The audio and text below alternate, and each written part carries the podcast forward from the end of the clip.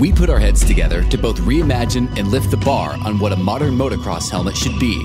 Opt for the highest level of modern technology and energy dispersion with the Fly Racing Formula helmet, designed for an elevated defense against a wider range of real-world impact scenarios.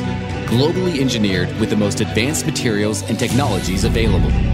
Outfit yourself with proven technology, lightweight performance, and elevated impact management with the Fly Racing Formula helmet. Hey everyone, Michael Antonovich, SWAT Moto Live, with this episode of the Fly Racing SWAT Moto Podcast. For this one, Jeff Crutcher's in town. Always good to talk to Jeff, discuss things that are going on. He's in town after dropping some parts off at JH2 Route 15 Cycles down in Freeburg, Illinois, and just decided to crash on the couch. So instead of charging him rent for the night, just decided, hey, let's break out the recorder and do some bench racing as we're in the off-season. Crutcher, what's up? Howdy, howdy. Hey everybody, glad to be back. All right, hey, big thing, ATC Flipside Racing. It's happening. We're getting into this. We've written about it on Crutcher's Corner. You've got sponsors committed, the Hoosier Tire Arena Cross Series. I mean, we're in. So give me the rundown on all this going and then why it brought you to town right now. Okay, so first let me start with what ATC Flipside is. ATC is Around the Clock Fitness, and they are a chain of key fob-style strip mall fitness centers in western Tennessee, which is the Memphis metropolitan area. The team, which is myself and Brandon Yates, a buddy of mine is the VP at ATC, and Brock is a huge motorsports fan, like loves Formula One. So for him, this is kind of like his introductory role into being involved in the motorsports industry, and he wants to get his kids into racing go-karts. And so this is like, you know, a segue for him to start participating within motorsports.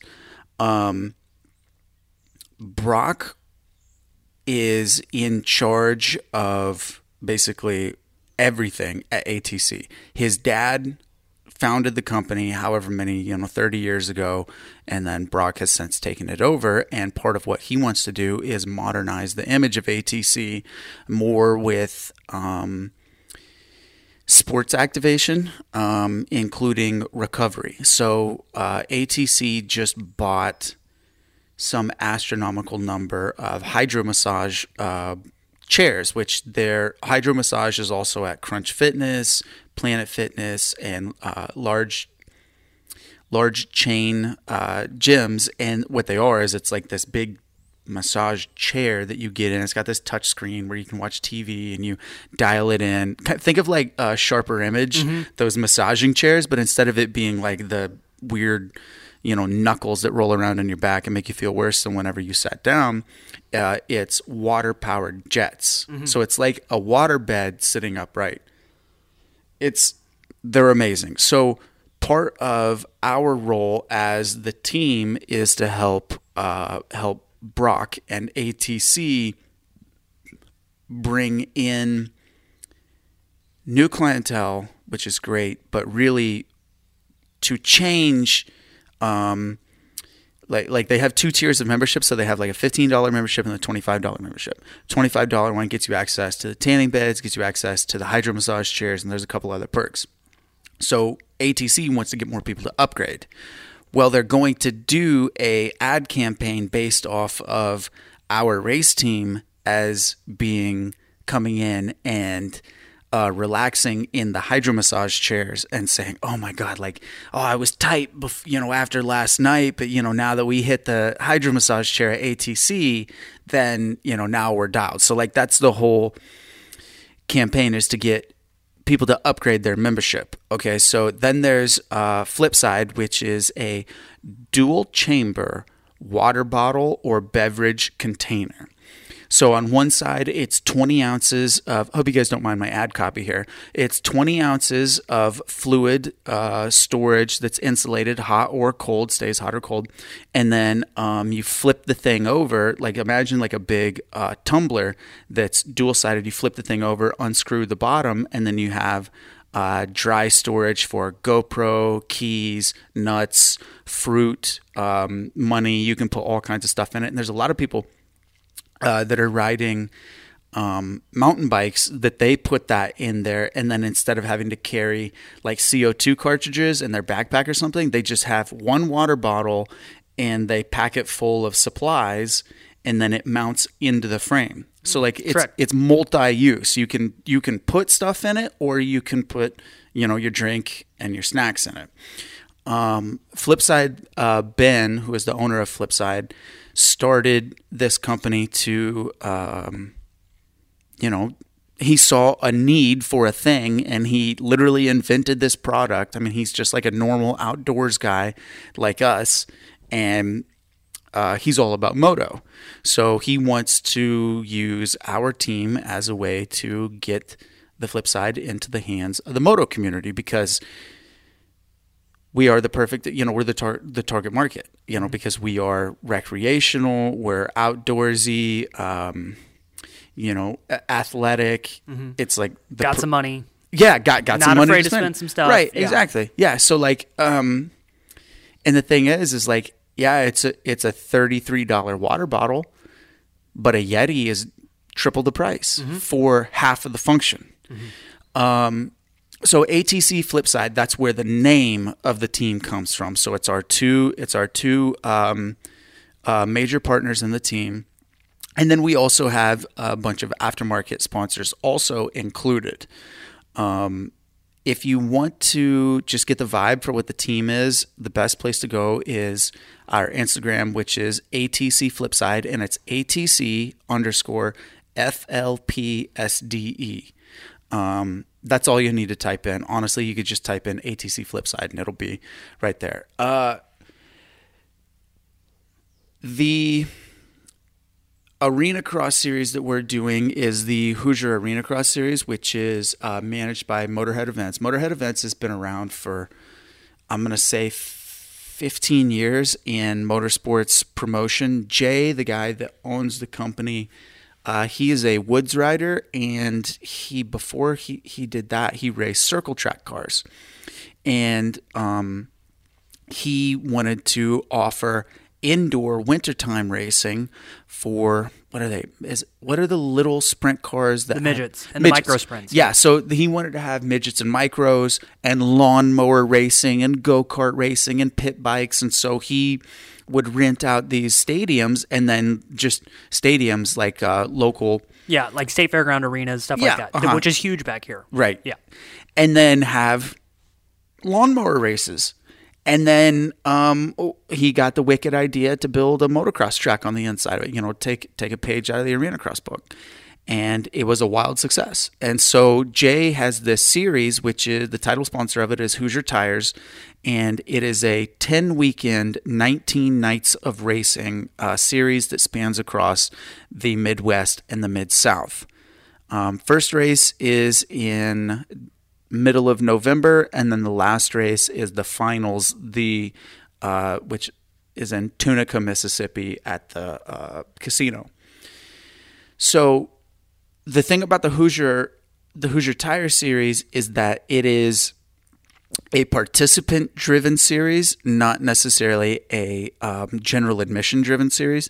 So that's how we're able to go racing amid COVID, because it's a sporting event for participants, not a spectator event. So it's like full support classes, mini classes, all that stuff. Correct. BCA, yeah. All that. Everything that you would go and ride on your local motocross track weekend, where there's 26 different classes. That's all available at the Hoosier Tire Arena Cross Series. Jay takes his pro class very seriously. He pays us very well. We have our own riders meeting. We have our own times of when we race. Like it is its own program within a program. Jay and I have been working really closely together for this year because he needs a little bit of advising on from the rider standpoint and from the team standpoint. And then I need a format to be able to partner with these companies and justify, you know, the expenditures and like everything that it's going to cost and the entire program of operating a team. You have to have a format to, you know, to do this. And the, what I call like the area that we're doing, I would call it B and C market. Oh yeah, totally. Not the main cities. Correct. Yeah. I mean, yes, we have Kansas City. Yes, we have Topeka, Tulsa, Memphis, Nashville, Dallas. Yeah. I mean, like those are major cities, but we're in the suburbs. We're not in the heart of the city. And you're in the smaller venues. Yes. And instead of being on a Supercross floor, we're on rodeo arenas and civic centers. Probably the biggest capacity would be the Kansas Expo Center, which is now Stormont Vale in Topeka. It's like a 10,000 cap venue, something like that. But on average, I mean, I think the smallest one is like 2,000 cap. Mm-hmm. So we're talking about, I mean, literally rodeo arenas. Yeah. And like, that's fine by me because they have a dirt floor. They can dig down in, move more dirt. We have a lot more leeway. You know, there's a lot less regulation, so to speak, with a lot of these venues. And it, I mean, we're racing in good old boy country. And because of that, we're allowed to have this series. Whereas on the flip side of the coin, you have the kicker series. A good mention of the product too. Mm. Thank you. Mm. The kicker series is, from what I've, you know, talked to Kyle Peters and Stank Dog, that they're struggling to secure contracts with some of these venues because it's mostly a West Coast series on the other side of the Rockies, save for the one race that they had in Albany last year, which was, it was a points race, but if you didn't go, it was okay. And that's Albany, New York. So, but and so that's all. Yeah, you're the whole other side of the country. Yeah, I don't know what the thought process was behind that, and the promotion group that does the kicker series, they also do an arena cross series during the summer too, in like Albuquerque, Cortez, you know, like the Southwest, like. You know, like Mesa type region. But then they have like, you know, Reno, Sacramento, Portland, like they're doing that side of the country. And because that is typically areas where, I'm not saying COVID is taken more seriously, but there's more people, more regulation, you know, a little bit different political stance on how groups of people are being, you know, regulated. They're having a hard time. And the thing about kicker is it is not participant driven. It is general admission driven. So the two series, they offer different things, and that's why the Hoosier Tire Series this year looks like it will be the feature series. Even though the Kicker AX Series has the AMA designation, it's the national championship.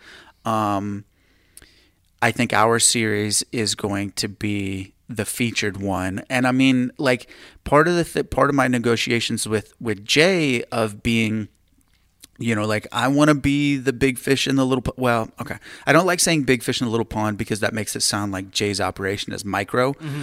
And that you're going to go in there and just stomp a hole in everybody's ass. Right. Yeah. No, because I mean, I'm going to get my fucking dick dragged through the dirt like every night on the track. Mm-hmm. However, what I want to say is we're going to be the only fish in the pond. With ATC Flipside. Mm-hmm. The goal is to go in and have such a presence with my team of being a rolling trade show at all these events that it will set a precedent for anybody else that is coming. DTA Sports Apparel, which is Eric... I'm going to mess up his last name. I'm just not even going to say it. DTA Sports Apparel out of New York is a merchandise printing company, kind of like Moto Tees. They do event merchandise and they have their own brand. He's also a retailer for Sunoco and Hoosier Tires. So Eric is he has Justin Kelly and another kid that rides a Kawasaki. They have their little. I don't want to say little, sorry. They have their operation. It's not quite They have a different MO than my team does. I think they're more results-oriented, where my team is more activation-oriented. Mm-hmm. So the whole thing on the team, which is why we want to talk about this, and like why it's always good to have a conversation with you. Everybody always asks, like, you know, why would you get into a team if you're going to struggle? And especially right now with the shutdown of Geico Honda, the JGR thing, like everything that's going on within the industry of this constant conversation of why would you make a team if you're not going to get rich off of it? You know you're not going to get rich off of it, but at the same time, it is a means to an end. You're going to make some money. You're going to build some industry connections, and future Crutcher 2 years down the road is going to be benefiting from this. It's not a get-rich-quick scheme by all means. And you have objectives that you're trying to hit instead of it just being like, we're going to come in and win championships and have the trickiest bikes. You have different objectives. Right. Okay, so... like to your first point, yeah, I have, you know, I came up with this idea in August, and it was not something where the idea, like the initial idea of it was, and there's, okay, so I'm all about transparency and disclosure. The big picture idea of what I have is going to stay in my pocket, but it starts with doing this team where I'm racing and then Brandon Yates is racing, and we're doing it, you know, we're balling on a shoestring budget. Mm-hmm. And I want to see what we can do with the capital that I have, generated for our operation. I can tell you this right now, Brandon Yates is the only salaried rider that's going to be doing, you know, the whole series. Mm-hmm. The series defending champion, Michael Hicks, I mean, he's... local kid, too. Yeah, he's a St. Louis rider, really, really talented individual. As a fan, I can just sit there, leaned back with my arms crossed, just like, wow, look at him go. This is amazing. So, yeah, why would I start a team? Well, big picture. There's a bigger picture at play here. But one of the things that I'm like super all about is bringing outside companies into the sport.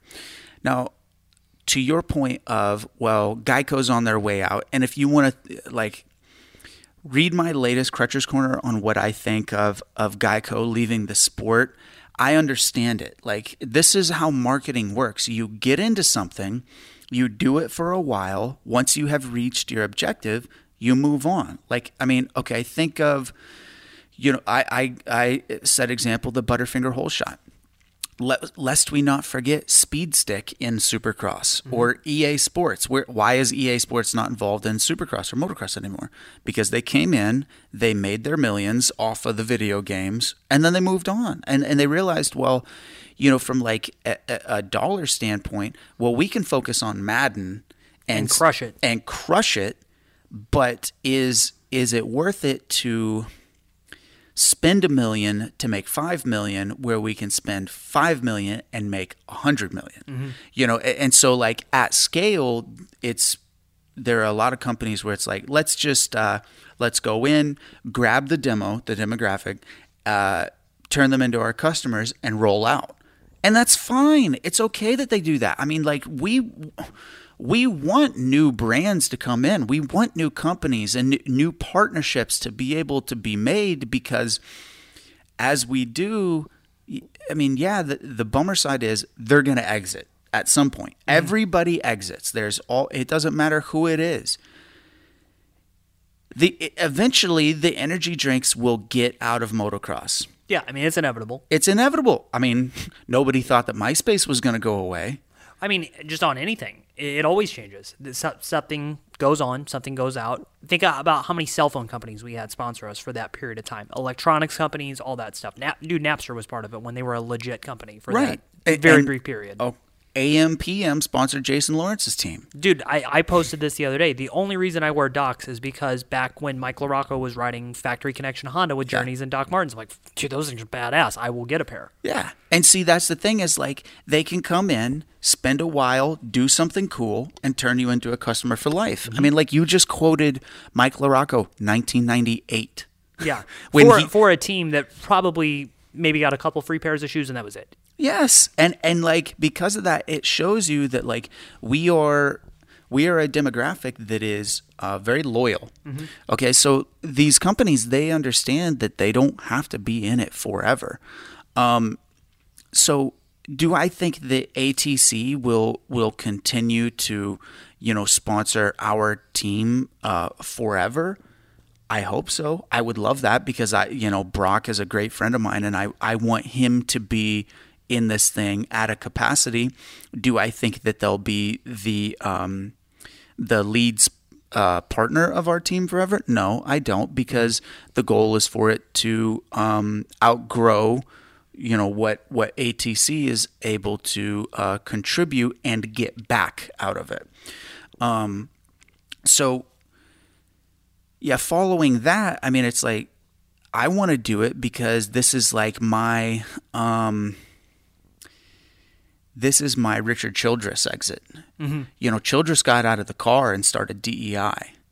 And every time that somebody buys a number 3 sticker at O'Reilly, which you can still get, you know, Dale Earnhardt stickers at O'Reilly, Childress the money's going to Richard Childress. Mm-hmm. It's not going to, you know, the Earnhardt Foundation or anything like that. You should actually, so it's funny you bring that up. There was a like NASCAR rain delay at some point this year, and I was watching it because there was no other racing on, and mm-hmm. It was whatever, and just, you know, we were just clawing our eyes out to watch anything competitive. And there was a Jeff Gordon, Dale Earnhardt thing against each other. Earnhardt's whole thing on how to do merch changed the entire NASCAR market, and him and Gordon actually worked together. Hey, if you're going to go do this, then I'm going to go do this, and we're going to put these two against each other to where it looked like this big, you know, good versus evil rivalry. They were business partners in everything they did. They went through because they didn't want to step on each other's toes. Yeah, it's awesome. The merch thing alone for how that is and how you make supplemental money into this. It's not just, hey, we're going to put this sticker on the car and this is where everything's coming from. There's other means of income through all of this stuff. And to like illustrate that to anybody that doesn't know, you have the Intimidator versus the Rainbow Warrior. Mm-hmm. You have the man in black versus the corporate DuPont guy. Literally Coke versus Pepsi at one point. Yeah. It was awesome. Okay. So that's like, there's always something to gain off of a rivalry, and like smart rivals will work together. And like to use that to what it is that I'm doing, like I want to change the way that merchandise is done for a team. I want to change the way riders get paid by a team. I want to, there's a lot of stuff that like big picture I want to focus on doing that I won't be able to do while riding. But I'm still competitive. I can still make money. So I mean, am I racing for, you know, for gold? Do I think that I can win the championship? If the stars align, yeah, and the stars do align sometimes. But let me tell you, and this may be a surprise to anyone that's listening to this, of all the negotiations and stipulations that all of our both financial and technical partners have, you know, outlined for us, guess how many of them included race results? Probably maybe a third, but probably even none. None. Yeah. Not one single of our sponsors or partners are interested in the race results. The only one that even brought it up, it was just him being old school. Mm-hmm. And then I not corrected him, but explained to him, hey, just so you know, that's not what we're about. Because the thing about race results is, if I go out and I have a bad night on the bike, well, I can get redemption by going back to the pits and convincing Dad that's pitted 2 spots over from us to go over to DTA and pick up a new can of Sunoco race fuel, mm-hmm. because X, Y, and Z reason. Even though I had a bad night on the bike, me, rider, my fuel was fine. Yeah. My bike ran great, but it was on me. Yeah. So I can, like, that's for me, I'm not saying I'm like a people person, but I I like to blend bro science and ad copy together. And when I can do that, I can convey why someone needs to buy this product in a digestible form that, like, whenever you log on to, you know, the Pro Taper Handlebar website, and like it's bullet pointing all the, you know, the Fusion handlebar when unlocked provides 87% more flexibility. Okay, win. Mm-hmm. You know, I mean, like as like Bobby consumer, whenever you're looking at that, you're like, sounds nice, looks expensive. What, you know, like I don't know. And what's it really going to do? Right. What is it really going to do? Well, whenever I go out and I ride, and then I can decipher decipher what's going on and then explain it to you whenever you're interested. And I'm like, oh, dude, no, hop on the bike. Yeah, you'll feel it do this. Yeah. And this is as a test guy, you know, like when we do product reports and stuff like that, or bike intros or whatever. Am I the fastest guy in the world? No. Hell no. I'm decent. I can get around the track. I can do what I need to do. I can tell what the bike's doing because there's so many years of experience. And we've tried every product. So you have a level of like, well, hey, some things do this, some things do this. You got to go in with open-minded. Going balls to the wall fast every single time, that's not testing. Mm-hmm. You're going for lap times, and you need to feel what the thing's doing. There's so much more to this. And like people, I think, forget how nuanced every little detail is. Because even as you explained too, on the merchandise thing, yeah, you might get like roadblocked from selling your own t-shirts if you went to a supercross, but there's nothing saying you can't do it online. Exactly. Yeah. And find the loopholes. Why, you know, don't hand out a business card. Instead, give them a sticker with a QR code on it for 35% off on EVS, which, by the way, if you I'm going to screw this up, but there's come find us at the races or check us out on social media, because I have a 35% off discount coupon for all EVS products. EVS is helping us a lot this year with our program. And okay, so now something to keep in mind when I say EVS is helping us, it's not just the fact that EVS is helping us with product. Their global marketing director, Taz Sabatka, has become a close friend of mine. And like I'm calling Taz and I'm on the phone with him and I'm like, hey, what do you think of this? What do you think of this? So really in trade for us using their product and endorsing it and like taking the knee brace display and understanding, you know, the bullet points in the ad copy, part of the trade of that is Taz is like a bit of a guru to me, to where he's explaining, hey, I've been with EVS, I've been with Tucker Rocky, you know, I managed Answer or whatever it is that he did. He can then explain to me, here's what companies are looking for, here's, you know, this angle, etc. So this is something that I'm discovering about a lot of the companies that we're working with as a team. Okay, for me to just go as like Jeff Crutcher, hey, I'm going to race the Missouri State Series. What can you do for me? And then I'm going to sit in my pits and not talk to anybody. You know, I mean, that's the typical. And then bitch about it online. Hey, this track sucked. This was no good. We had no turnout. Just, yeah, the complete way to make conversation or progress right now. Exactly. Yeah. So, you know, I don't do that, but we're just outlining. Yeah. So, but then whenever I go to a company and I say, hey, we have a team, we have 2 riders. What do you need help with? That's the first question. And like, I will give them a little bit of a spiel and say, hey, here's why we're different. Here's why I think our program works. Here's X, Y, and Z reason that I think that you need to participate in this. But before we even talk about what it is that we need out of you, I have to ask you, what do you need? Mm-hmm. What do you need to sell? How do you need to sell it? Are you looking for new sales? Are you looking for return customers? Are you looking for a subscription? Are you looking, you know, do you have a digital item for sale? What is it that you do? And then how do I custom brand an approach for you and your company to work off of the back of ATC Flipside Racing participating in the Hoosier Tire Arenacross Series? And there's always something. Everybody always needs help with something. So while you have a guy like, you know, Michael Hicks, who he's there to win races.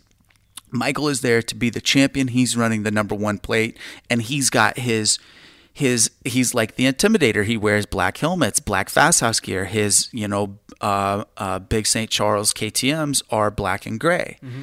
Okay. Whereas like the opposite end of the spectrum, I am I'm the rainbow warrior. My bikes are, flamingo. They're, we wear the neon fox gear. We have, I'm running the Pro Taper Fusion handlebars with the red bar pad on it. Like and then Knobby Shop South is providing us with badass custom built seat covers. Okay. So the point is to be the complete and total opposite of the champ. Make it pop. Make it pop. Yeah, that's right. I'm trying to make it pop. So in like the entire image, the branding of what it is that we're doing is to be, like I said, a flamingo or a peacock would be the best word. Yeah. Okay, because our on-track performance is second to our in-pit performance. Because while I'm out onto the track, and yeah, like my JH2 Race Tech Gold Valve suspension is working amazing. I can't tell you about it while I'm out on the track and doing it. Yeah. But then after the race is over, come talk to me and ask me, hey, what's the Gold Valve do? What is the air conversion on your AER or your, what are they, the Exact? Is it Exact now on KTMs? On the Exact fork, what are you doing? How do you have your bike set up, et cetera? And then I can guide people and help them make conscientious, or good purchasing, because just like Kiefer's thing is like motocross is expensive, and it sucks because there are snake oil companies out there that are selling just regurgitated stuff, and it's not necessarily the greatest product. But if you have a good marketing strategy, we're going to get you to buy this thing, Whereas I'm all about no, I'm going to sift through that. I'm going to find the very best, and these are the companies that I'm going to work with, even if I have to pay for it. Because ATC Flipside Racing is going to be the gold standard of, we're using Pro Taper, we're using Pro X, we're using Recluse, we're using Maxima, we're using EVS, okay, et cetera. All of these brands that we're using are not just because they wrote us a check. It's because we believe in the products, and we understand why. And that's the selling point for the teams. Michael Hicks is doing what he's doing because he's the champ, because he's the fastest man on the track, because, he won the series last year. Whereas for us, it's, no, we have the branding aspect of it. We are doing something that nobody else is doing. And I tell you who I got most of my inspiration from of doing this, Kerry Hart with RCH Racing, or, what was Hart and Huntington, when he brought in Dodge and KMC wheels and Rockford Fosgate. Mm-hmm. Like, it was doing beer pong in the pit area, and the smoke machines and the bands. And really, that was just a grown-up version of what Kenny Watson did, and Watson was the guy that helped it, of what Watson was doing at Moto XXX, where he was throwing stickers out and CDs and and videos and all that stuff on the top of the bus. And Duke Finch is just having a nervous breakdown in the pits. Which worked, by the way, because I am a lifetime Epitaph and Fat Records guy. Oh, yeah. Like, name a band, I'm all, that's on that label, and I'm all over it. Mm-hmm. And so, like, true story, I was thinking, I was like, dude, what's the guy's name? Is it Johnny, the Epitaph guy? No, Brett. Brett. I'm like, I gotta call Brett. I gotta work Moto XXX into the, have that. I want that vibe. Yeah, Mr. Brett. But then I was like, well, and he's kind of out of it now. Yeah. But I'm thinking, well, maybe down the road, we'll get a record label. Like, what was it? A couple of years ago, Nuclear Blast had a still around. Yeah. Yeah, and honestly, that's the cool stuff too. They're into it. Bunch of metal bands, like gnarly metal bands, but then look at who's on there. Slayer. They do the Slayer graphics kit because Slayer is part of that label.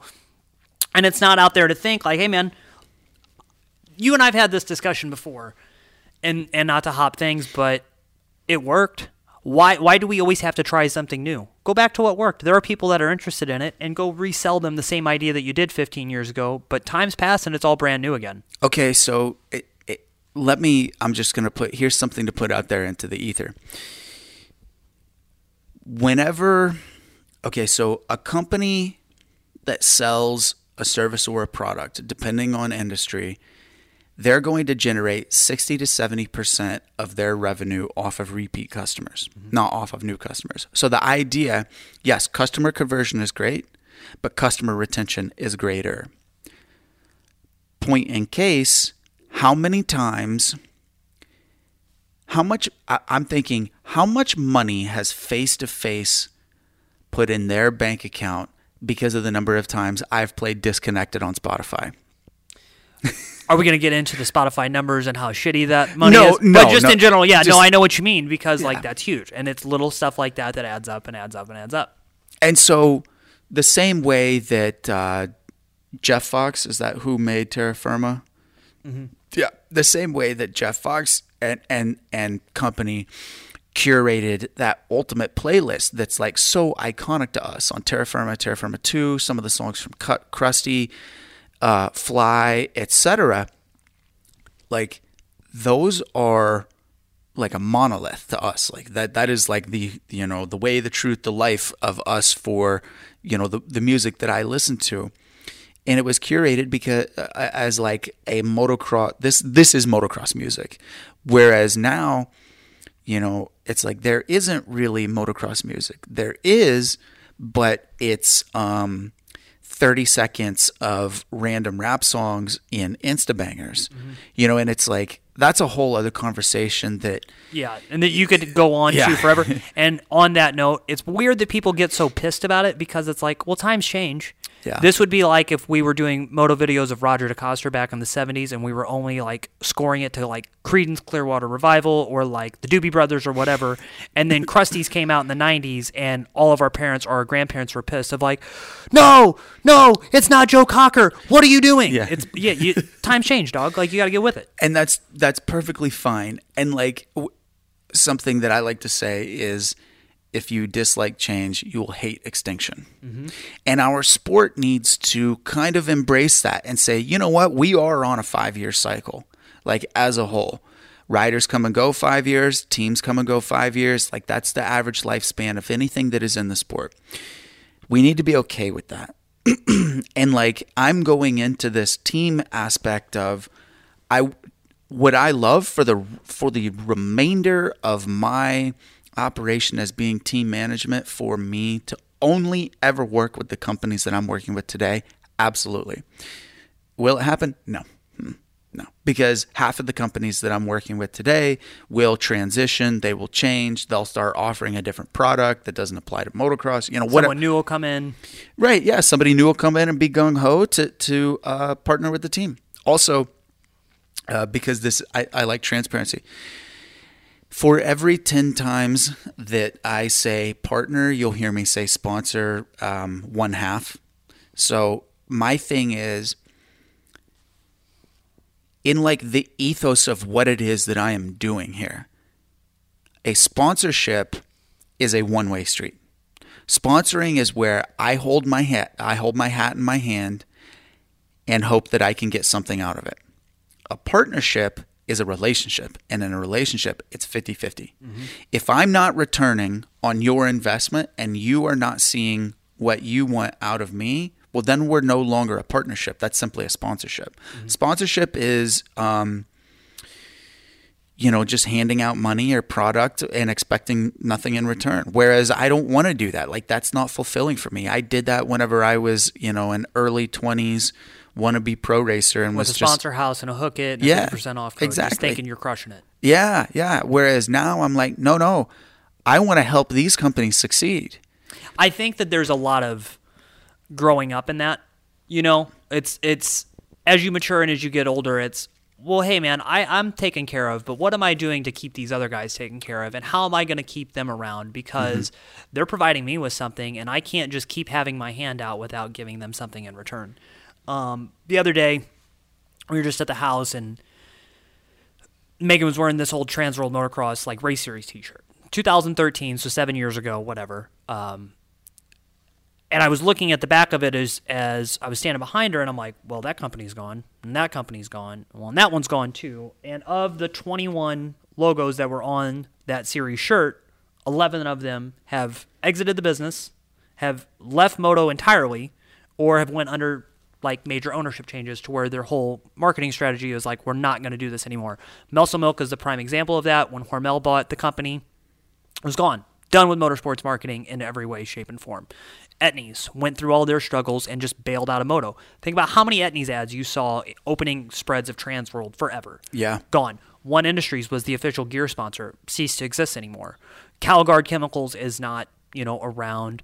New Era, which was, the hat forever. New Era is going through major changes now, too. Everybody's going through these things. So, to your point, yeah, nothing lasts forever. If you can get 5 years of a partnership and make some money and help each other out, by all means, do it. The thing with you sent this email to all the partners of the team the other day, and I was reading through it today while we were having coffee this morning, and, the thing that really struck me, and I've had this thought for a while, you had the who's who of some of the biggest companies on this thing. You, Crutcher, just, no offense, goofball from Lawrence, Kansas, just wanting to put together this thing to go race in some rodeo arenas. You got everyone of big guys. I told you, this would be like the local mechanic calling a Fortune 500 guy like Warren Buffett and being like, hey, man, what do you think I should do to help get this thing off the ground? And you had that happen. Moto is a small business still. Mm-hmm. You still have to look after each other, even though there is a lot of money that does get passed around because bikes and parts are expensive and racing's expensive and things like that. This is still a small business. This is not a huge thing. Mathis is, for right now, the big media guy.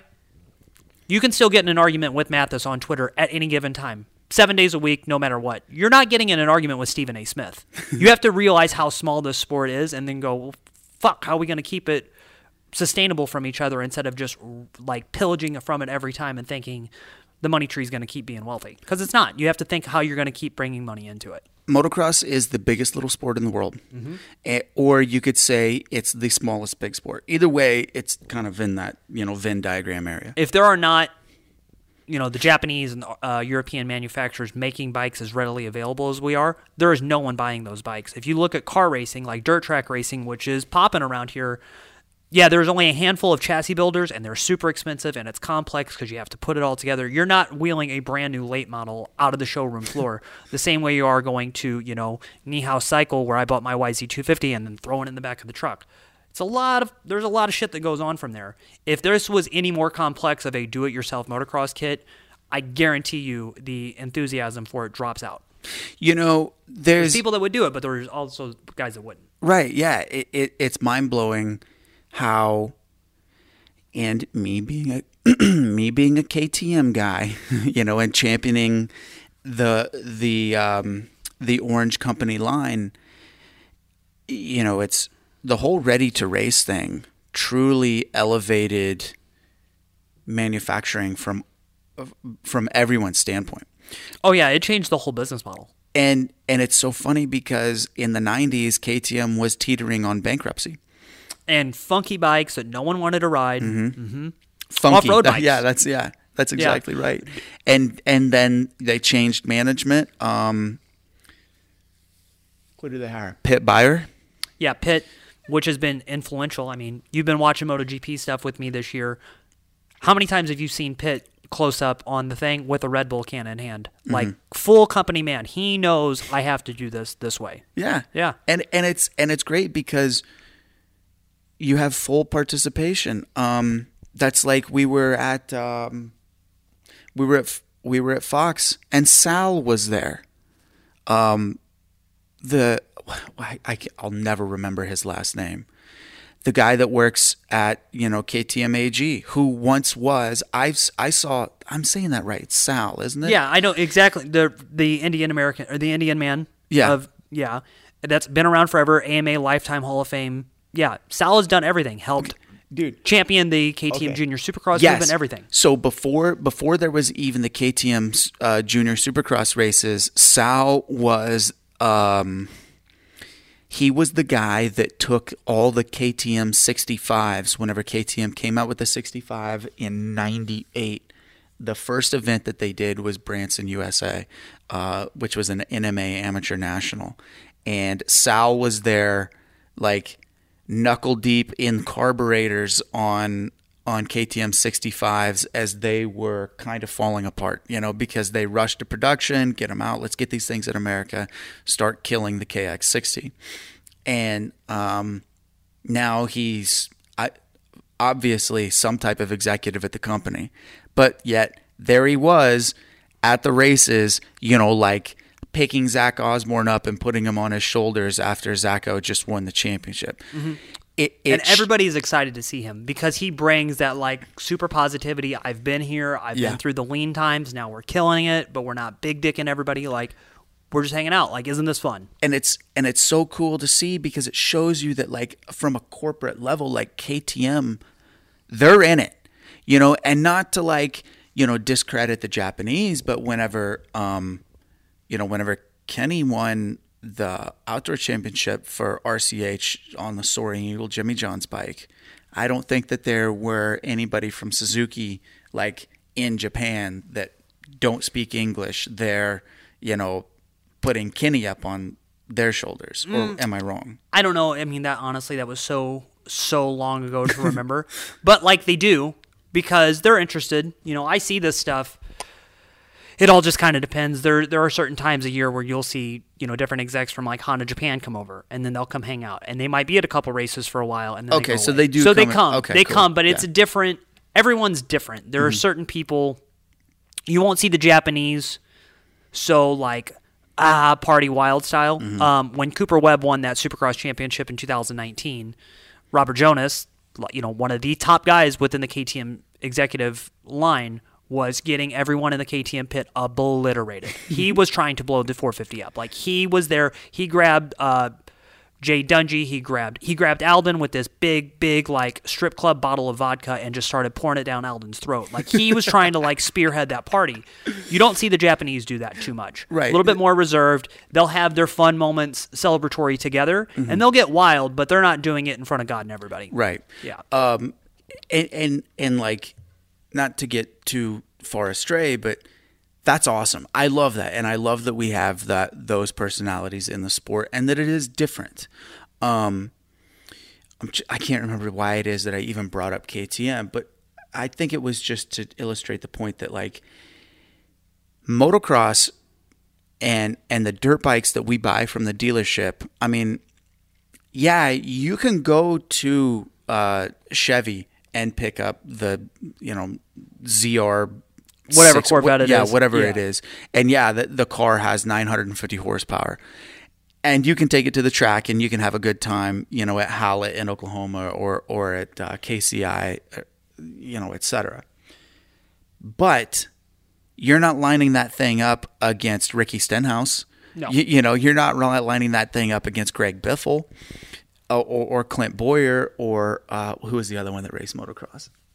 Jimmy Johnson. Jimmy. Thank you. So there's a big disconnect. Whereas Tristan Lane goes to his KTM dealer and picks one up, and then he's on the gate next to Eli Tomac that weekend. Yeah, exactly. And so let me give a shout out to Iowa man Blake Hoag, I think is the kid's name, H-O-A-G. Yeah. He just literally, this last race at Fox Raceway, on the way there, picked up a brand new KTM 450. Never rode it until 450 Group B practice one at the track. Totally stock bike, adjusted the clickers, slapped some numbers from a different bike on the side of it, and then threw the AMA logos, passed inspection, and stock bars, was good to go, qualified for the Fast 40. And it's awesome. You're not seeing that. Yeah, and exactly. So motocross is definitely a very unique sport in that aspect, circling back to us talking about it being the biggest little sport in the world. That goes to show you.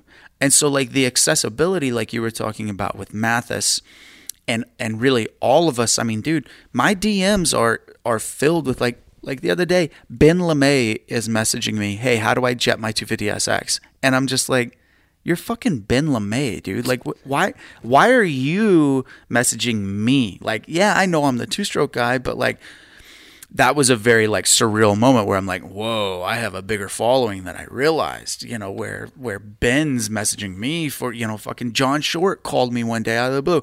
Hey, Jeff, it's John. And I'm like, you know, it says Pilot Point, and then I put it together. I'm like, hi, John, how can I help you? And he's like, hey, tell me about this Electron carburetor. I just put one on my CR250. And I'm like, okay, I'd be happy to walk you through that. Yeah. But they don't, it's like these guys are not calling Brooks Electron. They're not calling, Ben, in my idea, I'm like, why didn't you call Jeff Slavens? Like, why me? But it's just odd to see this, like this weird transition from being, just local racer guy to team manager somewhat, and not to like toot my own horn, but like a bit of an industry, personality where it's like, I carry weight. You're just spreading the stoke. Right, yeah, and that's the thing is like these guys that are messaging me, I'm like, I'm so excited to talk about dirt bikes, the same way that ML does. I mean, it's like you can send Michael a message on Instagram or contact him on Vital or something like that, and he's going to reply, and he's going to tell you, oh yeah, that 2021 CR450 that we had Cody Shock riding at Fox Raceway, yeah, no, we put Motul oil in it, we slapped on some different handlebars, adjusted the map a little bit with an XPR, and then threw our 2020 suspension, our forks on it, and revalved the shock, and he went out and got 10th place overall. Mm-hmm. And it's like, there's an accessibility, and like, I want to embrace that with the team. Mm-hmm. I want for people to come up and say, hey, what do you think of this? What do you think of this? Even if it's about product that we don't use. Yeah. And see, I think that we really have to double down on that a little bit more. We've lost our way. I think everybody has agreed that Moto in the early 2000s had this awesome opportunity to be the next big thing. And it just didn't happen. Guys made a lot of money. Things went well. But the world changed around us. The economic crash, different things happened. Whatever we're experiencing now, which we could honestly have a 2-hour phone or a conversation just about what the hell is going to happen in 2021 and 2022, because we're not out of the woods yet. But that's a conversation for another day. But we need to kind of go back and be like, hey, man, yeah, do remember that this is just what it's always been. It's still just dirt bike racing. It's not Formula One. It's not the NFL. If you expect us to start, if you think that Ken Roxon or Eli Tomac is worthy of $100-something million a year salary just because they happen to be so fast on a dirt bike, you need to go find out where you're going to make that money from, because Kawasaki is a big company and Monster is a big company, but they're not going to float that bill. Bell Helmets is not selling enough Moto 9s to justify giving him the LeBron-level Nike deal. It doesn't happen. I'm sorry, it doesn't. And to put it into perspective, like, what do you think is a bigger sport, motocross or bowling? When it comes down, actually, like as far as the professional side, for sure, motocross. When you think about like the prestige of it, but then you should see some of the bowling payouts for some of these big events. They're fucking huge. Yeah. You should see what they do. Dude, they'll go South Point Casino in Las Vegas, just at the end of the strip. They'll have like a week-long bowling tournament where it's everyone from everywhere, and they are making buku bucks. Right. All week. Yeah. And we are just like kicking each other in the dick over purse payouts at different races. Dude, you can't get mad about that. It's a different model. You would have to change the whole model of everything to get to that level. And get ready, you need to figure out how you're going to back that up, because you can change stuff, but if there's no money there, what are you doing? Right. And so okay, for example, there's probably a bowler out there, a professional bowler that's sponsored by Old Spice. And then we have Ken Roxon that's sponsored by Art of Sport. Owns part of it. Oh, okay. There you go. So it like, how do we have more of those, those type of accessibilities? Is it through better athlete management? Is it through industry participation? What is it? How is it that we do this kind of stuff? Like, we need to be able for these companies to have, or let me rephrase, for the teams to have case studies of, hey, we brought Dodge in, and here's what we did with Dodge, and we got them this activation and these many new customers, and etc. Getting that kind of data is really hard to do. It's a lot of effort, and it's not for black socks and flat bills kind of guys like me. Yeah. Where I know the nuts and bolts of racing, but I may not know how to do that kind of stuff. And so you have to, navigate. How do we do this? So then, so then I can go to Old Spice and say, hey, I have this team, and we are in a permanently underserved market, like mm-hmm. just across the board. The Midwest and the Mid-South is so disconnected from everything, essentially, outside of Vineyard Vines t-shirts. There's a market here, and we need activation. And that's part of our thing with Fox. like why Fox sponsors Ken Roxon and Adam Sonserillo. Mm-hmm. Why are they the head-to-toe gear supplier for ATC Flipside Racing? Fox doesn't necessarily have a lot of brand recognition in the Midwest and the Mid-South. Which is unbelievable to think, because everybody knows. How many people, like we had this conversation last night, we could go to Galix 10 years ago and buy the entire Fox catalog from this local store. Every good old boy in town has a Fox sticker or a Fox hoodie or a Fox t-shirt, but still underserved as far as the actual moto community goes. Last time I was here and we walked around the sprawling metropolis of St. Jacob, population 1,100. How far did we walk? Like 2 blocks, and there was a woman in her backyard with a Fox hoodie on. Mm-hmm. And no dirt bike in sight. No. Huh? And if we go down to the ice cream shop, what's it called? Frosty Pony. Okay, so if we go down to the Frosty Pony and sit there for an hour, how many Fox hats are we going to see? Oh, you're going to see a couple. We're going to see a couple. Yeah. Uh-huh. Or you go to the job site and you see some drywall guys. There's going to be a couple Mexicans in Fox hats there. Dude, it's huge. Like, it is such a massive part of our culture here, and yet not intentionally, but because Fox is so focused on the cutting edge of technology and being not the elite, but assimilating with Ken Roxon, mm-hmm. Adam Sonserillo, Tim Geiser, etc. Well, there's room for our team, to be the feature team of the Hoosier Arena Cross or the Hoosier Tire Arena Cross series. There's a reason that Nike sponsors LeBron James, but then I could also go down to Triad High School, where I graduated from, and they lace out the team with a 50% deal or whatever. Yeah. So all the basketball kids are totally dialed in with Nike head to toe. Exactly. And so there is a need for that, like I said, B and C market, representation and activation. And so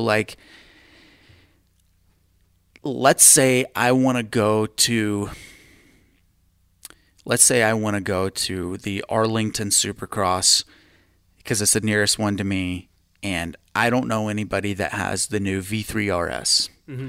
But I go and I know AC and Kenny are wearing that helmet. And I get in line to get an autograph, and Ken, I'm like, Ken, how do you like your new helmet? Is it awesome? Oh, dude, it's so sick. It's sick. Didn't you see that Red Bull helmet? That's badass. Yeah. That's what everybody's first thing is. He's not selling it it's these features with this and this and this, and we do this and mm-hmm. da da da. Yeah. Yeah. Yeah. It's so sick. Here's my poster. Thanks. See you later. And it's there's this machine of getting guys through the line, and it's I can't stand there and ask them, well, do you like the MIPS system better or the FI? Mm-hmm. Why did FI go away? Where's what is MIPS? How come there's no more magnetic pop-in tabs on the sides of the visor? How come it's only in the front? And it's not that Kenny doesn't know that, it's that he doesn't have the time to explain that kind of stuff. Mm-hmm. So it's those one-on-one type interactions that we can have at these smaller events where the sales reps that are going to the dealership, yeah, they can give the ad copy and the bullet points to the guys that are selling the product at the dealership. But if you don't have a man on the ground in the region, not just wearing it, but backing it up with the factual information of why, why did the company go this way? Why are we back to visor screws? What kind of visor screws are they? Are they metal? Are they plastic? Are they shearable? What happens? What do you do whenever, you do shear a visor off? How do you get the screw out? That kind of stuff. I can tell you all that information. Ken Roxon can't. And no slight. And it's not his job. Right. That's not his job. His job is to be fast as fuck and to win championships. So this is something that... I think that we all need to do, though. I think that, you and me being quote unquote industry guys, me being the goofball that I am tied to this website, you being local fast guy that has everybody within the Missouri and Kansas region, you have the respect and everything. It's on you to kind of help educate the people that are around you. No knock against the guy at the dealership. We all know the horror stories of asking for a guy at the dealership, hey, what do you think about this, this, and this? And they really don't know because they're not a participant in it, or they don't. Hey, he's not a moto guy, he's a quad guy, or he's a UTV guy, or mm-hmm. he's an old cruiser guy. He's not looking at the latest and greatest from the Fly Racing catalog, in the same way. And part of the part of the hard part for the guys at the dealership is they work Tuesday through Saturday, and they're at the dealership during prime riding hours. Yep. So typically we're talking about people that are a little bit disconnected, or they ride pit bikes, or they wheelie groms, or, you know, they have a side-by-side, you know, that they drive on their buddy's farm, etc. So like they're enthusiasts, not necessarily core participants like we are. So for me, like I know you've had this happen where we've been at places and guys have asked you things, and it's happened to me too. A couple weeks ago, rode at Archu, the local track, did the race. Scott, you know, John Knowles has been one of my closest friends, and I will be a Scott guy as long as Knowles is there, and all those guys, and Genolfi and everybody that takes care of me, Primo, great dudes. I'm a Scott guy, dyed in the wool. And I've always been Scott. And so this guy came up to me, he's like, hey man, what do you think about your Scott goggles? And I'm like, oh, they're awesome. You know, like, and I'm not just saying this because, you know, they advertise on the website, because they do, but like, it's good. The prospect's badass. I've seen everything. I know all about it. They've educated me on it. So I let him borrow a pair. And for the record, you did try to influence me into getting into Scott goggles. I did. Yeah. not because they're a paid advertiser, but because you genuinely love the prospect. Yeah. And so me being fortunate enough to have, you know, handful of pairs of goggles, and I could give away a pair, so I let him use a pair, and he's like, hey man, these are great, I'm going to switch over from the goggle brand that I have, and this, I can't believe that it didn't pinch my nose like this one did, you know, it didn't let dust in my eyes, all this stuff. I'm like, well, guess what, you have your first pair, here you go. I understand that not every guy at the local races is going to be able to give away someone's product, right, but if you have something in your, you know, your toolbox or your riding kit or your gear bag or whatever that you are a big fan of, you should be vocal in telling other people, hey man, this thing is good, because you are kind of an endorsement to keep them in business. Yeah. So we've been talking for an hour, and we need to take a quick commercial break. But when we come back, we really do need to parlay into this next thing of speaking with your dollar in motocross, because that's the only way that this thing is going to sustain itself, especially as we go through these next few years. So hey, listen to these commercials and buy something from these guys, because they pay my bills. Yeah, and like every single one of them does something for us and makes our sport revolve. And so shout out to whoever it is. And likely, this is the Fly Racing podcast. Okay, so odds are that, you know, I'm Fox Head to Toe guy. Hey guys, this is Shane McGrath of the Star Racing Monster Energy Yamaha team. BC Fit Mills has been a huge tool in my success by keeping me healthy, energetic, and recovering the best way I possibly can. All their meals are super delicious, ready to eat, and take the guesswork out of trying to eat right daily. Visit their website at bcfitmeals.com and sign yourself up today. Out here, on the edge, failure is no option. Here, you don't compromise. Off-road, on-road, on the track, off the grid. Sunstar sprockets and brake discs come installed in more motorcycles and all-terrain vehicles than any other in the world. Period. The engineers who design your bike trust and spec Sunstar for the same reason you should. Because here, on the edge, failure is no option. Sunstar, #1 in sprockets and brake discs. Hey, it's Gohan, team manager of the Monster Energy Star Racing Yamaha team. Works Connection has been building the best aluminum parts in motocross for over 30 years. From the awesome Pro Launch start device to their original axle blocks. Works Connection parts are designed and produced in California, and we are proud to use them on our factory race bikes in Supercross and Motocross. Check them out at WorksConnection.com. What's up? This is Christian Craig. As a motocross racer, being in top physical shape is a must, and my favorite way to train is cycling. And whether it's road biking or mountain biking, I rely on Roy Cyclery to keep my bikes in perfect running order. Roy Cyclery has been servicing Old Town Upland, California since 1962. Mention the Swap Moto Live podcast for additional discounts in the shop. What's up, Swap Moto fans? The Toyota of Escondido Action Sports team supports some of the biggest racers in the sport, like Aaron Plessinger, Shane McElrath, Dean Wilson, Axel Hodges, Colt Nichols, Brian Deegan, and more. With over 2 decades of supporting racers, we've become known as the place to buy a Toyota truck in Southern California. Toyota Escondido is a proud sponsor of the Swap Moto Live show, and all you have to do to get the best deal on a quality Toyota truck is mention the show and tell them you want the Action Sports Special. Check us out online at ToyotaEscondido.com for more. Hey, what's up, guys? This is Connor Erickson, but you probably know me best as Buttery Films. Temecula T-shirt printers handles all of my merch needs and also services many other big players in motocross. Whether you're starting a brand or just want some team T-shirts printed, there's no one that does better work or has a service as good as these guys. Check them out online at TemeculaT-shirtprinters.com. All right, thanks for sitting through the commercials, Michael Antonovich and Jeff Crutcher on this episode of the Fly Racing SWAT Moto Podcast. Do these have numbers? Like, is each episode numbered, or is no? Because it's always a different guest, so it's always just like individually named. Got it. I would like to get to the point where I have my own individual podcast, but I also feel like that is just the most 2020 middle-aged white man thing, just to scream into his own echo chamber. So I've been kind of pushing it, you know. But if someone would get interested and tell me like, hey, Anton, we like what you're doing, I would talk more. I think about dirt bikes all day, every day. Like I told you yesterday. Tuesday morning, before I even got out of bed at like 8 o'clock in the morning, my phone was already blowing up, and I was already thinking about dirt bikes. The T-shirt I was in was a dirt bike T-shirt. Like, what did your one T-shirt say? Blessed with this curse, it's always motocross first. Yeah, there you go. This is what we live by. For the record, that is an amended Bring Me the Horizon lyric, which was blessed with the curse, born into a hearse or something like that. I don't know, or a hearse, but some kind of angsty bullshit British music from the early or from mid 2000s. But Crutcher, you are a small business owner. SWAT Moto Live, you know, we own SWAT Moto Live. There is no big corporate, you know, bank account or anybody else funding this thing. It's me and Don and Dahmer and Donnie and Chase and some, you know, really, really good partners like Fly Racing. But it's a small business. My family's all small business owners. Rip and Ruts is a small business. Gimmick Coffee is a small business. It's important to spend money with the people that support what you do. So instead of just being like another faceless company, give me how cool it is for you to have these connections with these people that when they come to you and they want a custom kit or they want a bag of coffee.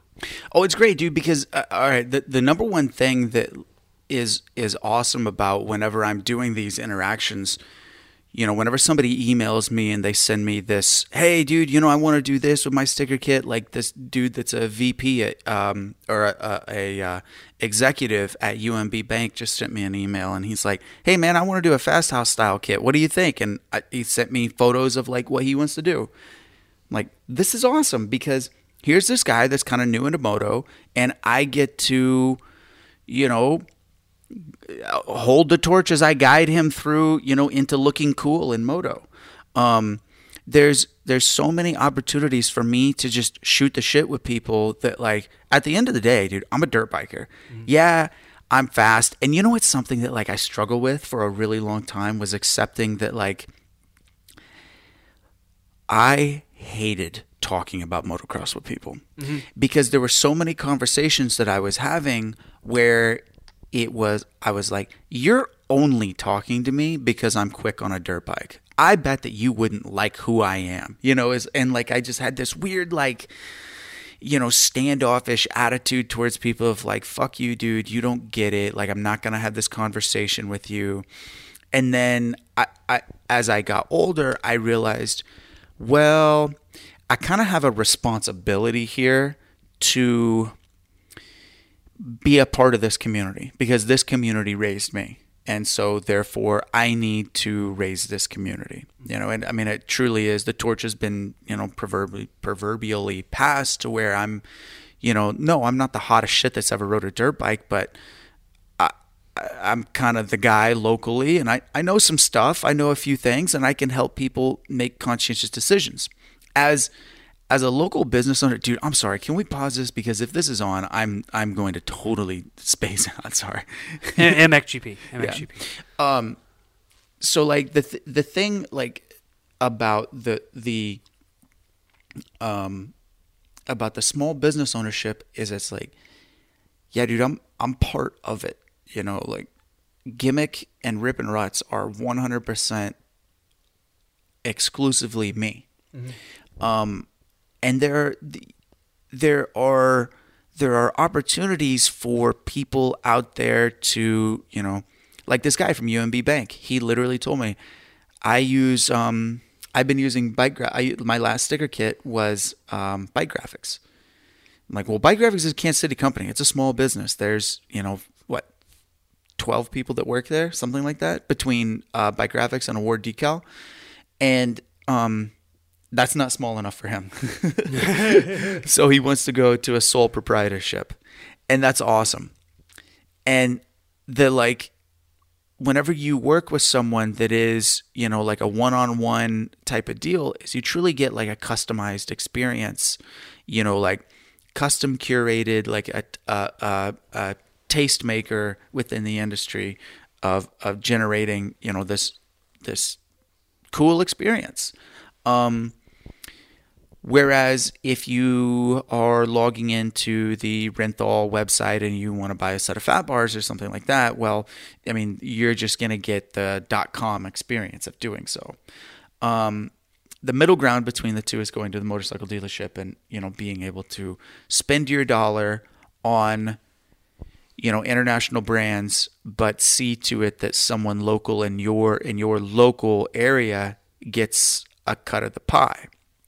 That's huge, because whenever that happens, then the dealership, okay, perfect example, Donnell's Motorcycles in Independence, Missouri, just, so Bart that owns the shop, Jeff Bloss, and then another individual, Chip Johnson, who owns a website building company, they bought out Grain Valley, the local motor track. And whenever they did, see, the thing is, it benefits Bart. Because now whenever people break a clutch lever at the track, they just pop over, you know, it's 10 minutes away to the dealership and they pick up parts. So it's like full circle of go to Grain Valley, spend your money there, have a track, have a place to ride, then go to Donnell's and pick up, you know, a new set of Fox gear or whatever. Mm-hmm. I tell you who really does a good job of keeping money, and I quote this all the time, but like, Jewish culture, they are so good about keeping their money in their own community. It is part of their ideology. It's, you know, it's a heritage thing. They keep the money in the community, and because of that, they're all wealthy.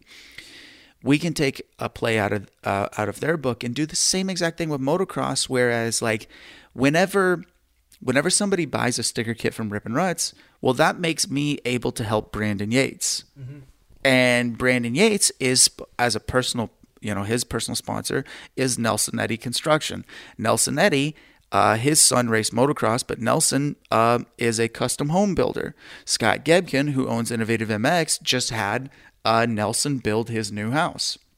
Okay, so we're doing the whole thing. Chris Zeber, Bob Sight Ford. He's the finance manager. I could go on and on like this all day about guys around Kansas City, but there are people in like almost every industry in anything that you need, anything that you can buy, something that like as a person, I mean, there's plumbers that are motocross racers. Jack Lambert has Midwest Heating and Cooling. It's like, I would never call Bob Hamilton Plumbing. I'd call Jack. Yeah. You know, and so like the point is like keep the money in the local industry. Find the people, even if it's not the best price. But you know it's going somewhere. It's the whole small business mindset of like, yeah, you didn't buy this at the big box store, you bought some little kid their dental, like their braces or a new pair of shoes or a Christmas present, something like that. Yeah. Yeah. And so because of that, it stays in and it makes the community, our motocross community, wealthy. And whenever it's wealthy, you know what happens then? New tracks open up. Mm-hmm. And whenever new tracks open up, it elevates the other tracks because the other tracks don't want to become irrelevant. Mm-hmm. Okay, and this is kind of happening in Kansas City. We're having a bit of a renaissance between Adrenaline, Midwest Extreme Park, which is the home of Camp Boom Diggity, a big amateur event that's just like a camp. Then you have Kingsville MX, which is like the legacy. That one's been, I mean, Kingsville's been there forever. And then Grain Valley. So we have 4 racetracks in the Kansas City metropolitan area. And it's like they've all been elevating their game recently, kind of one-upping each other the same way that it was in the early 2000s. And so we're starting to see this, oh, okay, you know. And then the Kansas Motocross Championship Series run by John Paul Powell, like since he's become the director of the board, he's brought in like blood lubricants and sick wicks and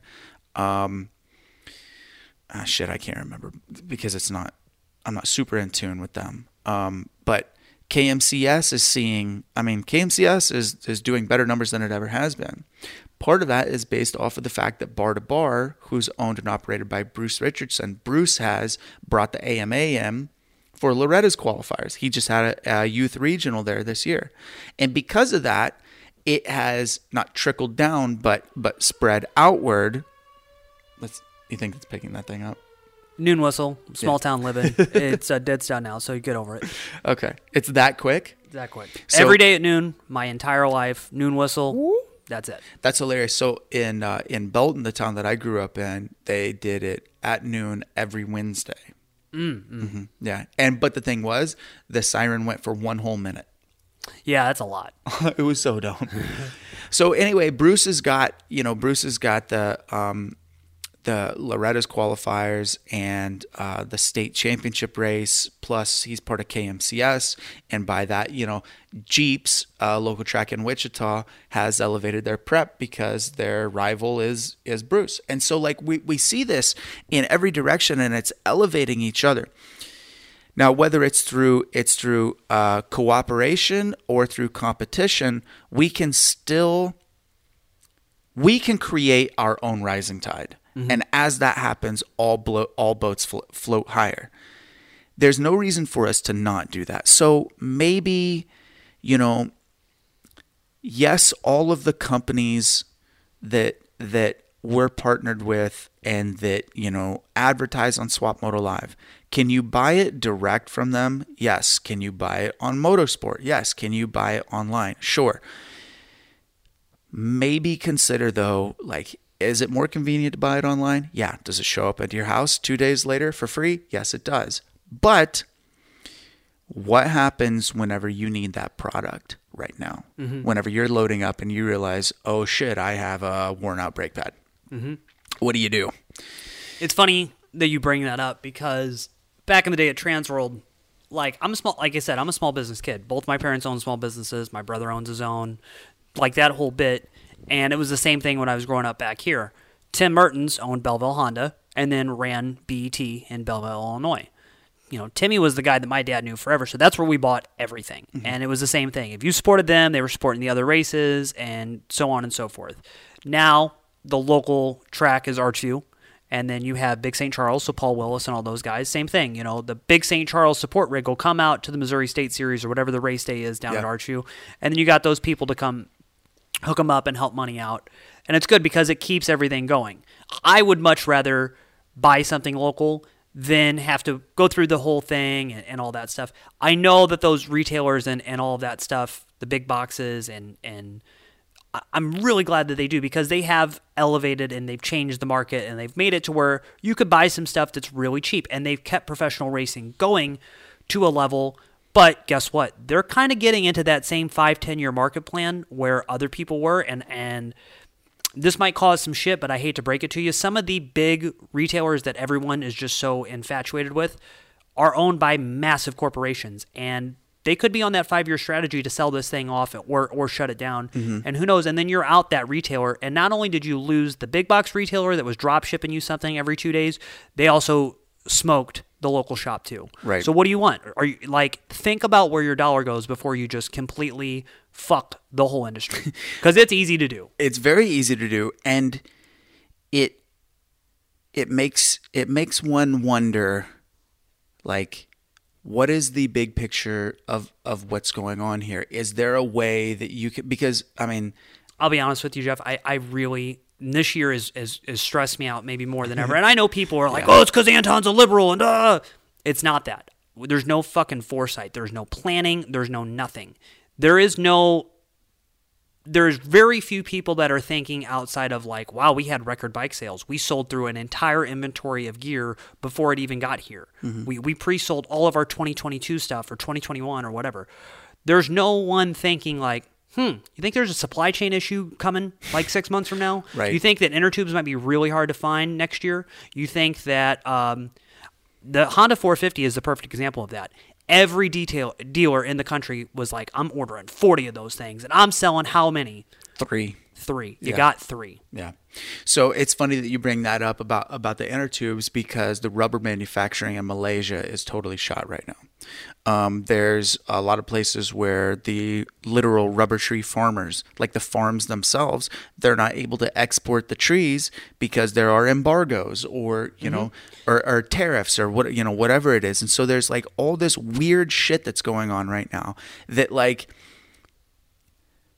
yeah, Trump 2020, let's go, here we go. Problem is there's so much like anti-international trade policy that's being written right now that like, I don't care what side of the aisle you sit on or your ideology, but like vote for motocross. Like, you know, whatever it is, it's going to be best for our sport. You know, if it's the thing that you love, like whenever I go into the ballot box, like I'm thinking, what is going to make motocross like viable when I'm voting?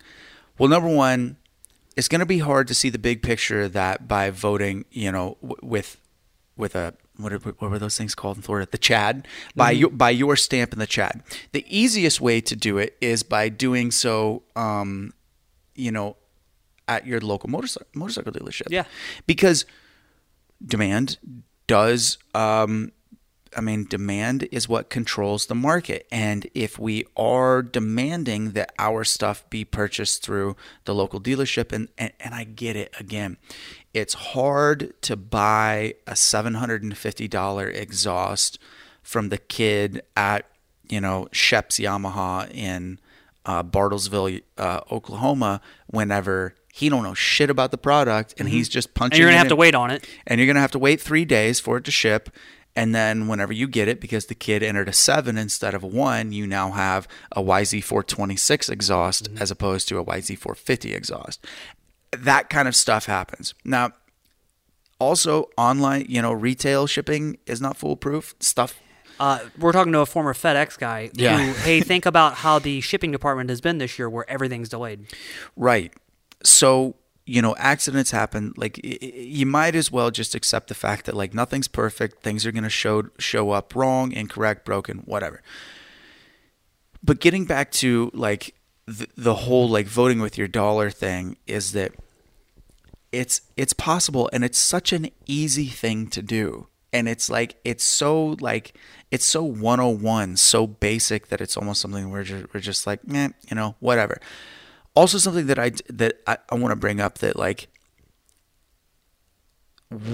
we can sit here and talk about this like all day long, and we have, you know, however many 10,000 listeners that are playing this podcast, and it's great. And I was just thinking, how great is it that we have this space where we're able to do this, and like you were talking about how every dude in motocross seems to have, you know, his platform on his Instagram to bitch about the track or this product or this guy did him dirty or whatever.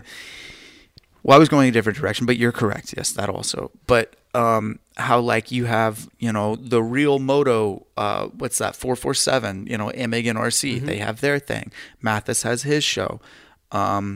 Daniel Blair is, you know, he has his thing. And then you get further out into the fringes with the OTB, that's right, yeah.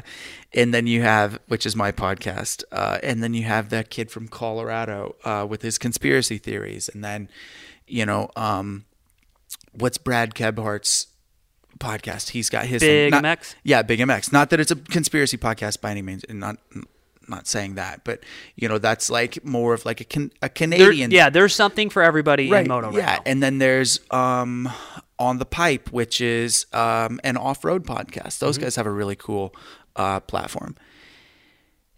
And everybody's so caught up in talking about racing. And this is like the thing about OTB is it's more about like the motocross existentialism, which is like every time that we do this podcast, I bring that into, you know, the this because fly podcast. Especially because like for our deal, like I know we're racing minded. We are racing minded and all that stuff, and that's important. Racing will always be the number one thing that I am focused on, I think.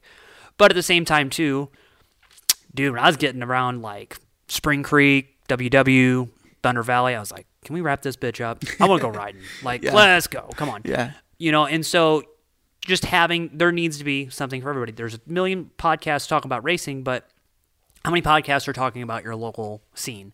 There are guys, this is cool for St. Louis. There's this thing, Dirt Stash. And I've met a couple of the guys that are behind it, but like, you know, just some plus 30, plus 40-year-old dudes that are just into it.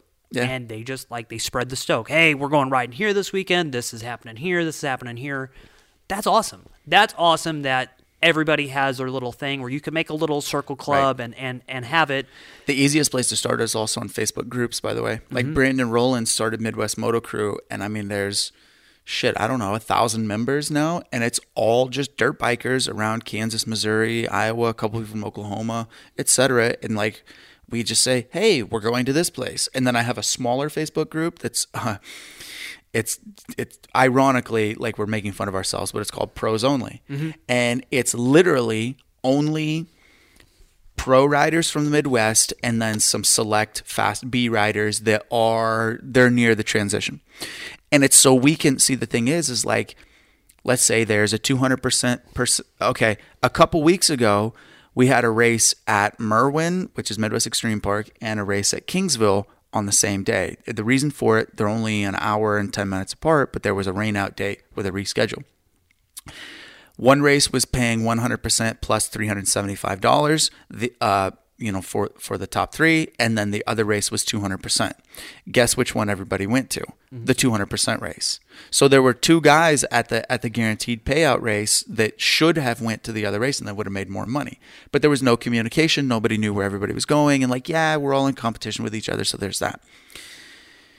But we're trying to kind of massage each other into saying, okay, you know what? We know our place. We kind of know our position, et cetera. Let's support this track on this weekend. Let's all go ride here. And so we're kind of doing the same thing that like the West Coast guys do, where they go to Glen Helen on Thursday, where they go to Paula or Fox Raceway on Tuesday or Wednesday, whatever the pro day is. And we want to be able to do the same thing. Yeah, so it's really easy to start with a Facebook group and just kind of organize people because it sucks. I hate text, group text about going riding. It's because, you know, people like loving and emphasize, and you get all those stupid double notifications for junk, and it's like, let's not do this. But hopping back. Yeah, sorry. No. That's good because this like transitions to the next thing. Hopping back to what you said a couple minutes ago about like being the guy that just didn't want to talk about moto when you were at the track. I get that. Like, dude, I 100% get that because I told you I went riding at Euro Raceway down in Nashville, Illinois last Sunday, and that was a local track. I mean, that's an hour from here. I can stay on rock and tar country roads the whole way there and the whole way back, and it's badass. I love it. Hadn't been there since 2008. Complete different chapter of my life back then. I was thinking about it as I drove up. Like, I was with some bitchy ex-girlfriend at the time that was like playing high school head games with me, and then now I have a wife and a dog and I'm 30 years old and all this. So it's fun to like round, like go full circle.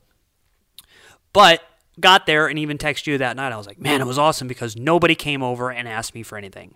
Mm-hmm. Nobody knew who I was. Nobody was asking me Supercross schedule stuff or who's going where or how's this or how's that. And I like doing that, but there are other days where I'm just like, just kind of want to ride. I don't want to have to be like, dude, you're a dirt biker. I don't want to be the show pony that's, you know, out there spreading everything, but I'll talk to you. Like, hey, man, let's just talk. So, you know, so there's some give and take there. Yeah. Also, same way as you. You can message me on Instagram, Twitter, whatever. I'll message you back eventually. My friend put it, I'm on drug dealer time, though, because it might take 2 or 3 days. It might take a week, but I'll get back to you. We're going to get back with you.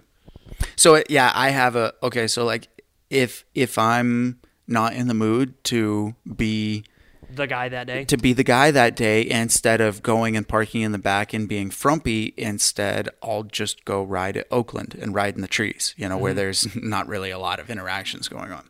I wanted to say that whenever I brought up all the other podcasts, is it awesome to listen to Fro and RC talk about, you know, going to the MXDN in 1992 or 3, whenever Fro is talking about the Italian guy that missed the moto because there was the hard cutoff times, and that's how they ended up winning, you know, the first time that he went, or whenever RC is talking about looping out at Pontiac or, you know, whatever it is, like those are great stories to hear. And then GL's podcast, Whiskey Throttle with Ping. That's a lot of fun to listen to, because what I like their format, it's the same format every single time. Take us back to the beginning. Who are you? How did you get into motocross? What was your, what was it like local racing, et cetera, so on and so forth. And then it's now you're a pro, now you're retired, the whole story. Those are a lot of fun. But it's also focused around the races. Mm-hmm. Whereas we know that motocross lifestyle is 5% racing, 95% just existing, waiting. And 0.5% pro racing. If not less. And so it seems like do we have to be the ones that are over here just, waving flags and doing one-handed cartwheels about local moto and just the fact that it exists and it has to be healthy for everything to survive. And I see it a lot in the Northwest because it seems such a communal. Okay, and I know that it's part of the kooky PNW people, mm-hmm. They're very communal.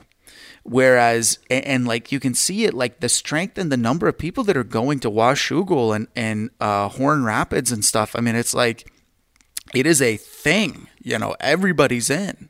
We're going to go to CC, I'm going to get a latte, then I'm going to go to the Shoog and ride the grass track mm-hmm. with 45 of my other non-racer friends. Mm-hmm. Whereas, here... we'll have four tracks that are open on the same day and nobody's communicated to each other. And there's 12 people and yeah. And everybody's pissed because it didn't go the way that they thought it was going to go, or it was this, and this. And that goes on to another thing too. Bro, you got to be positive. Yeah. I know it's easy to be a negative little bitch. I love being negative. I love it. It's Euro of you. Yeah, it's easy. But at the same time too, as I've gotten older, I'm there's constructive criticism and then there's nagging just to nag. Mm-hmm. And I had this epiphany moment where I'm man, how could I be surprised if everything around me is always going to shit if I'm always just so negative?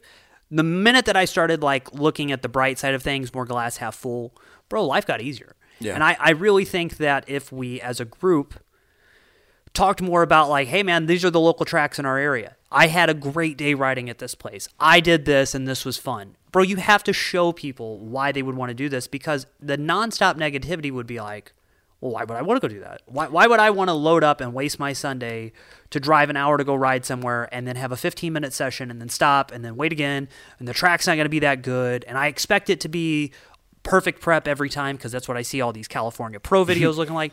But it does not happen back here. And there's people that need realistic expectations and to enjoy and realize hey man, guess what? You got to go ride your dirt bike around some cow field that some guy was nice enough to take the insurance policy out, hopefully. And he spent a lot of money on a tractor to sculpt some dirt jumps, and go reward him with that stuff. Dude, how wild is it that the bulk of the industry, the mecca of motocross in Southern California, that they don't understand that it's no, the only time to ride maybe is from 4 to 8 on Wednesday night at Grain Valley prep practice on during the week. And then you might catch a Saturday at Kingsville, and then there's somewhere to race at Missouri State on Sunday. Mm-hmm. And by the way, that's it. That's it. You don't have an option of going to Fox on Tuesday or Glen Helen on Wednesday, and you don't have, a vet track, a mini bike track, and a national track. There is no Elsinore. There's no LACR. We're not, LACR is open every goddamn weekend. Saturday, Friday, Saturday, Sunday, and every time they open the gates, there's 400 people there mm-hmm. riding. That is that is such a specialized existence. Yet the entire industry as a whole operates there, and so it's I think that there are a lot of people that are insulated to that, and a little bit. And I think that there are fans too, that not fans but active riders that go see that as that's the standard that we need to have. But that'd be every day, every meal you have is a Michelin star meal. Yeah, it's not gonna happen. You're gonna have some McDonald's every now and then. Yeah, and you know what, I had McDonald's yesterday and it was awesome. Yeah, it's gonna be fun. I had that moment. I rode Paris the Friday before Fox Raceway National. Mm-hmm. It was awesome. Hadn't been to Paris in almost a year. God, that track is so fun. And from the minute that we pulled up, dude, me and Don are setting in line, and it is asshole to elbow inside. And Mathis is there, and Kiefer is there, and Dahmer is there, and Alan Brown from Dirt Riders there, and like it was the full homie hookup day. Like I was just elated to be there. And then the track was perfect, and everything was awesome. A couple hundred people, awesome. 10 days later, go to Euro. There might be 25 people there. The track is a fraction of the size. It, you know, way smaller jumps, no line to get in, no one I know except for Paul Willis, which was cool. You know, it's good to say hi to everybody and like pay homage to, you know, the local legend. But like, you know, I didn't go there and be like, well, I'm a fucking Euro and this sucks compared to this, this, and this. I knew what I was going to when I pulled in. Like, hey man, I'm going to an Illinois track and get used to it. And people just like have this unrealistic expectation that it's going to look insta-banger all the time. And it's not, man. You just got to get used to that. The tracks that are good, man, go support them when they have these practice days. This is something that you and I have been championing all year, ever since we, you know, got back off the road from that trip through the South and everything. There's some great tracks out there, but you also do have to go support that local track, because when it's open on a Saturday or a Wednesday and you only got 35 minutes to get in the car, that's your option. Yeah. And it's not a bad option. Right. And some of the most fun could be had there. Something, I know that it's not necessarily like from the eggshell finish on the outside, they're not connected. Dealership and motocross track, like they're pretty far removed from each other. The dealerships are always in town. The motocross track is out of town, and hell, most of the dealerships don't know about the motocross track. Right. Yep. Yeah. And yet, when one falters, the other sees it. Mm-hmm. If like your local Yamaha shop just stops carrying dirt bikes and is exclusively selling bikes, yeah, wave runners and R6s, then you have to drive 4 hours to pick up Yamahas. Well, then there's no more Yamahas at Euro Raceway. There's no more Yamahas at Archier. There's, you know, or I mean, that's not going to happen here, but you do see that in parts of the country. And part of the reason that those Yamaha shops, or, you know, as an arbitrary example, are closing down is because, I don't know if you guys know this, but whenever you go and you buy a motorcycle for $10,000, the motorcycle dealership, after freight, taxes, you know, and the thing is they have to cut a deal, you know, because, oh yeah, I'm gonna support you guys, you know, we're gonna run the logos on the bike, and you know, I'm fast, therefore I deserve a, you know, a deal. Well, you don't. Mm-hmm. But sorry, I don't mean to be brash. No, it's true. This is the same thing where people come to you. Hey, man, I know you're a local business guy. That bag of coffee that you're selling for however much, like, I'm going to buy a bunch of coffee from you, so just take me at my word. So instead of selling it to me for $11, sell it to me for $9 this time, and I'll never talk to you again. Yeah. And right. And I'd be like, kick rocks, dude. I got to save that for retail sales. So the thing is like the dealers, you know, if the reason that they are able to cut deals on motorcycles is so then they can get you in the door to buy the parts and then bring your bike in whenever, you know, to be serviced. And I know that most motocrossers are pretty good about working on their own bikes. Service departments are what keeps motorcycle shops afloat. Mm-hmm. That's why there are standalone service shops that don't sell motorcycles. But there are no bike shops that sell motorcycles and don't have service shops. Mm-hmm. Another point to that. There is no dealership that is going to thrive by cutting every single deal on every single guy all the time. Right. And those ones that sound like they're too good to be true, they're probably too good to be true. Yeah. So if you, yeah, and the reason that we're talking about this, if Donnell Suzuki Honda is not selling Suzukis and Hondas, well, then Grain Valley MX is closed. If you can't buy new motorcycles in the Kansas City area and you're not getting parts, you know, then you're not going and riding at Adrenaline. It has a olive tree effect where one relies on the other, even though there is a disconnect. And no, the people, you know, the Henry family that owns Adrenaline, they may not know, you know, the Stanfields that own Freedom Cycles. It's the closest dealership, though. And so they kind of need to work together to ensure, hey, if you come to this track, go to this dealership and buy the parts. If you are at this dealership, take that motorcycle and ride it here.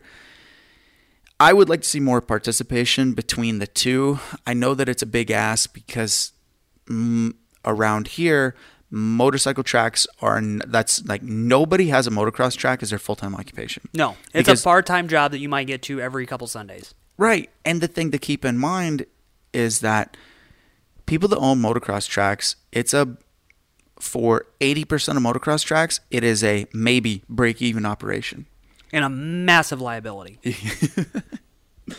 Yes. Yeah. And by the way, just because you have waivers and you have to sign off on shit, and then there's the enter your own risk signs, that is you have good chance of not having of not having to have a payout, but that does not prevent someone from filing suit against you. Mm-hmm. And putting everything on hold for God knows how long. Perfect example. There was this kid, got squirrely in a rhythm section at my dad's track, crashed, broke his elbow, and then they filed a lawsuit against my dad saying that for negligence of building too extreme of a motorcycle track. Wow. Yeah. That's region. Imagine the mental gymnastics you would have to do, and then finding a lawyer to take on the case. Never mind the fact that you drove past a sign that says enter at your own risk, signed a liability waiver upon entering the gate, and then signed an additional racer's liability waiver whenever you sign in, and still filing suit. Not just, are you ready for this? Not just against us, but they also filed a lawsuit against Yamaha because that was the motorcycle that he was on, and the manufacturer of the plastic throttle tube that allegedly got stuck open to cause the kid to crash. There was another one I've seen. This one's pretty bad. A couple years ago, some kid got burned up really, really bad because, like, we all know what motocross gear is made out of, and he got stuck underneath the bike and it poured all over him. Motocross gear is not flame retardant. We all know that. God forbid that it would be, because it'd be like wearing trash bags. Go buy a Nomex NASCAR suit and go do and 2 30-minute motos in that and see what happens. Ain't happening. You know, so like there's a reason those guys lose 10 pounds of sweat while they're on the track. Yeah. And so like there's a lot of stuff, and you also just do have to have the common sense element of like, well, if I'm going to go ride something dangerous, and God knows it's dangerous, I better just have the thought in the back of my head, like, I'm going to eat it at some point in time. And I can't get mad at anybody but myself when I eat it. Yeah. Yeah. The thing with, you know, supporting your local stuff too, dude, you and I, we're not just joking when we say like, oh yeah, we're obsessed with this. We see the same vital threads. We send each other the same stuff. Like, we know all the little inside jokes and all that. There's a really cool thread on Vital right now of all these people talking about their local track and like, what one's in your area? And it's been interesting for me to see so many guys being like, oh yeah, my track, there might be only, you know, 10 places to ride within my whole state or the 2 states that I'm near or whatever. And then another guy 2 users later is like, what are you talking about? There's like 15 tracks within 45 minutes of you. They're here, here, here, here, and here. And the guy just never knew about it. Mm-hmm. That's one of those things where you need to go tell your friends, let them in on the secret. Maybe not tell them the secret illegal spot, but like, hey, have you heard about this place? Have we gone here? Have we tried this? I also do agree with you that there is a big disconnect from not only the dealership to the local track, but there's a big disconnect from the industry itself of like, well, from the start to finish of buying the bike to actually putting a knobby to the dirt. There is very little how to do it, where to go, what to say, how to ride, any of that stuff. There used to be. This is one of those things where I'm very confused as to like how no one is going, oh my God, we're just losing participants, and we're losing these spaces, and we're losing this, and we're losing that. Well, what are we doing to educate these people to tell them that they're there? Remember when you used to buy a bike? I remember we bought my brother an RM65 one time, and the perk that came with it, like in the owner's manual, if you bought like a full-size bike, which you got the Suzuki gear bag, mm-hmm. you got a Tony D school, you got an Easy Up, and you got a Suzuki power washer or something like that. Honda did the same thing. You got the magazine and all that other stuff. And it told you where everything was to go, and you learned how to ride from there. Now it's to the point where like when you buy the bike and you put it in the truck, you're kind of left to your own devices of where you're going to go from there. The industry as a whole, from OEMs to gear companies to the AMA to whoever, I don't know who needs to champion this thing, but we as a group need to go, we're not doing this collectively because we just keep assuming the other guy's going to do it. Until we take the responsibility on ourselves to go, this is where you go to do these things, this is the way, the shape, the form, all of that stuff, you can't expect that places just magically pop up overnight and you just find a track. Like, you have to communicate to each other, this is where you go, this is how we do it. And yeah, I think that that's going to be the next big thing on how people do it, because why would a track owner want to put all their time and money and effort into something if they might only get 15 guys on the one Sunday that they bust their ass all week to try to get the track ready?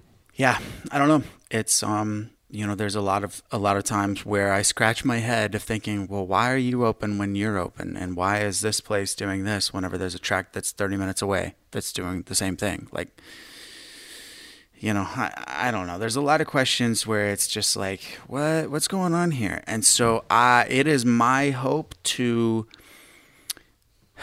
last year I tried doing this, but it was a little too late after a couple of the tracks had already developed their schedule. I wanted to get, Bart and Nisha and RJ and Bill together, who are the 4 track owners in Kansas City, and get everybody together and say, hey, let's figure this out so everyone thrives and there is a way to do it. How do we go about doing this? It's going to be hard for me to do this year because I have other shit going on with the team. Is it something that I want to do? Yes, it's kind of, I may just try to organize it and just get everybody together, say, hey, we've got this cool venue at the Fuel House. It's like a local meeting spot. So let me tell you about the Fuel House. That's where we're doing the photos for the team bikes. It is the Tiblow Flour Mill in Bonner Springs, Kansas, and it was built in like 1922. And the whole thing is brick, and the building has been like, essentially they built the original flour mill. The business was booming, so they built an identical flour mill just in reverse on the opposite end.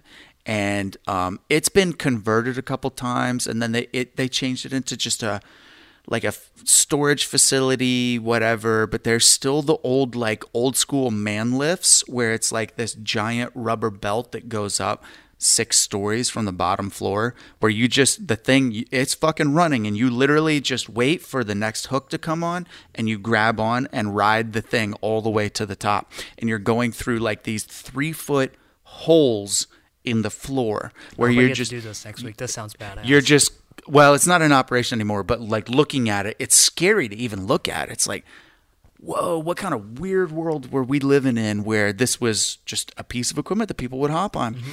Okay, so anyway, the building is depending on what part of the building in, it's 6 to 7 stories tall of grain elevators, flour elevators, and it was a manufacturing plant converted into a motorsports country club, or more geared towards auto sports, so cars, but they have like rental spots for you to bring your exotics in, and like garages, and they have lifts, and this super swanky VIP bar. And it's like dudes like Tony Gonzalez will pop in, and Albert Pujols, and, you know, Mahomes has been there, and like it's a couple miles away from the NASCAR track. So every time that there's a race, we'll get some of the NASCAR drivers to come over, and it's just a cool place to hang out. And I'm like, dude, this is like the ultimate meet place to bring all the track owners in together, because Wiley Salisbury, that owns the place, he's a moto dude.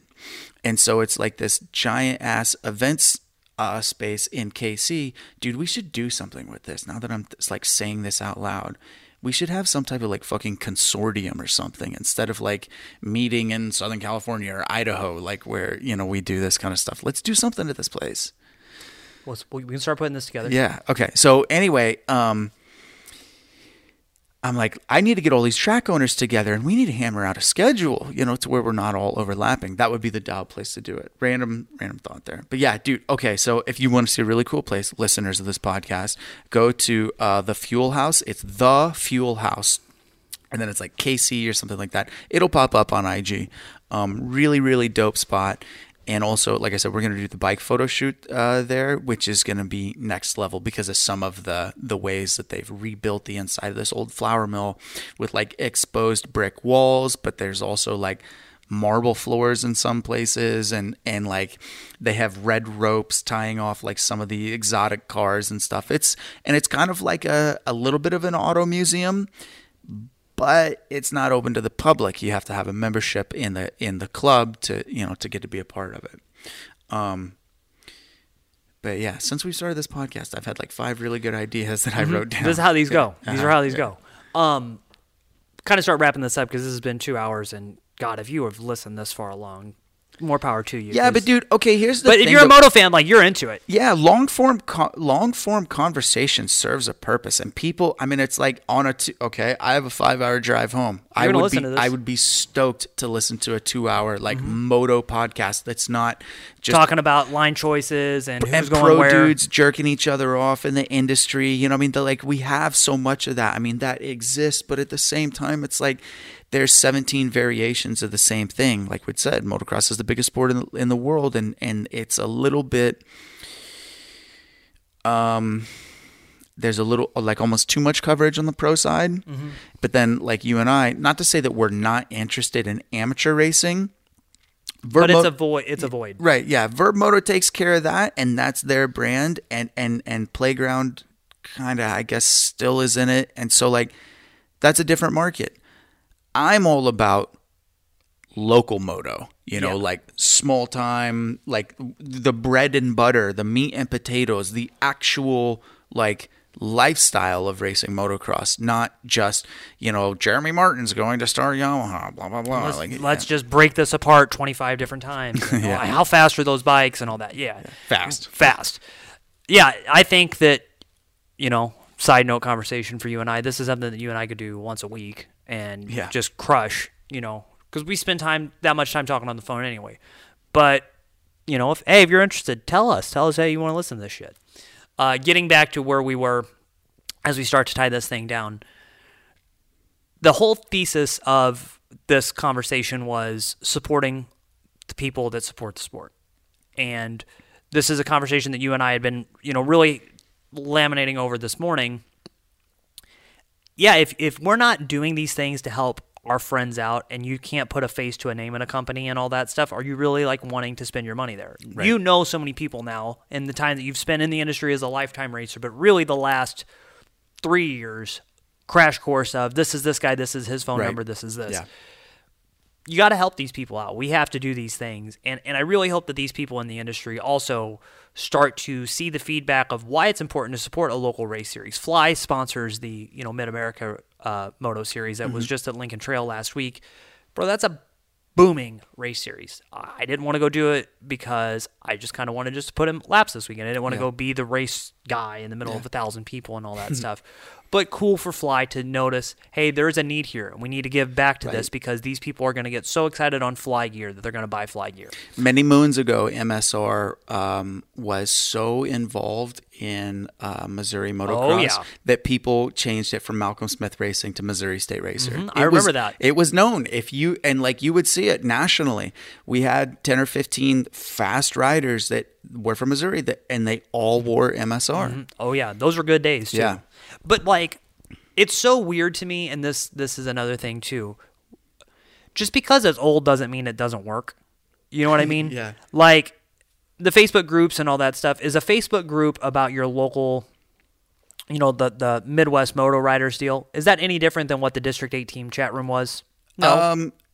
At its core, it's the same thing. Yeah, at its core, it's the same thing. It's information being digitally consumed by everybody, on a very easy to access platform. And I think that as we've gotten so go with having, we had this conversation last night, just talking about the house phones that we had at our life, and think about how nice it was where you could just not answer the phone and whatever, you had a detachment from it.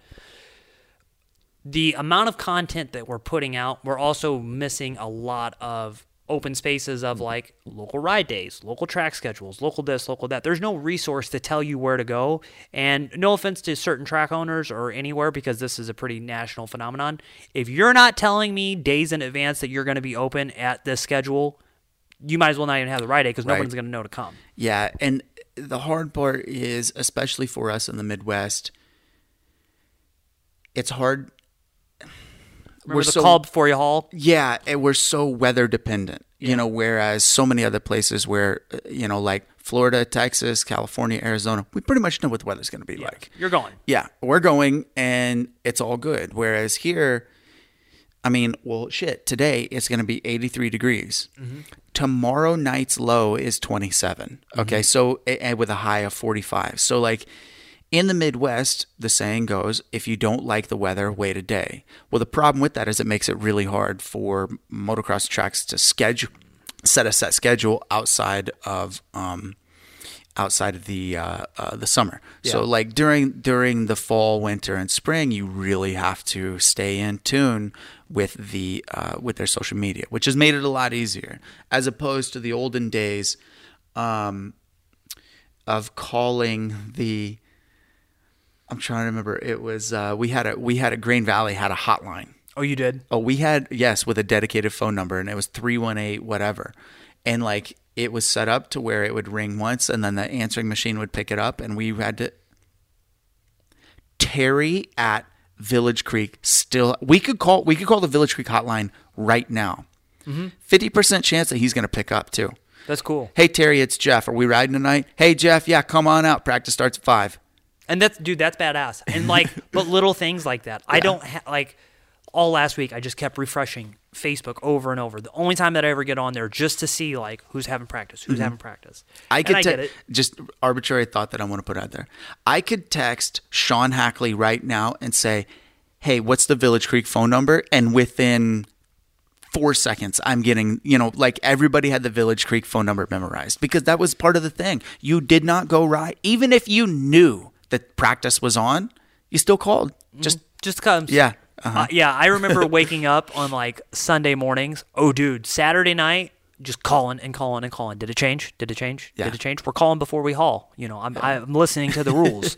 And then waking up first thing on Sunday morning, and then you get some track owner's wife and just this little 14-year-old kid. Are you riding today? Yeah. Just like we were when you called at 9:00 last night. All right, we'll see you there. Yeah. Like that kind of stuff is fun. And like, think about how lost we are to that. And that's like part of the allure of just being a moto guy. Yeah. Right. Cool. Well, cool. Hey guys, thanks for listening. You're taking my part. I know. I'm going to do this. I'm going to do what GL does whenever he steps on top of the Weege whenever it's 15 minutes to save 15% or more with Progressive. So thanks for listening to the Swap Moto Fly Racing Podcast. We appreciate you coming and digesting the content that we are putting out for you, the listener, the reader, the consumer. Please spend your money in the motocross industry. And while you're at it, while you're in the mood to spend some money, go ahead and go to flipside.com, FLPSDE.com, and pick yourself up a 20-ounce insulated dual-chamber water bottle. How good does Gimmick Coffee taste inside the Flipside? It's 10 times better. There you go. So, okay, that's another thing. So it's so funny. I'm such a champion of the people that endorse me that I forget that I even have. So I also have Rip and Ruts of that line. So Rip and Ruts is my sticker company, and you can find me racersartist.com, because I am the Racers Artist. I'm not Decal Works. I'm not Bike Graphics. I'm not 180 Decals. I am the artist who makes what the racer wants, not just some giant .com, you know, have your graphics next day type of operation. And then I have Gimmick Coffee, which is Gimmick. I would call it anti-bullshit coffee. It's just delicious tasting coffee, and I don't lie to you about what it is. I offer designer coffee at a cut rate price, so you get 12 ounces for $12. And then I have priority shipping, and you can check that out at gimmickcoffee.com. We put our heads together to both reimagine and lift the bar on what a modern motocross helmet should be. Opt for the highest level of modern technology and energy dispersion with the Fly Racing Formula helmet. designed for an elevated defense against a wider range of real-world impact scenarios. Globally engineered with the most advanced materials and technologies available. Outfit yourself with proven technology, lightweight performance, and elevated impact management with the Fly Racing Formula helmet.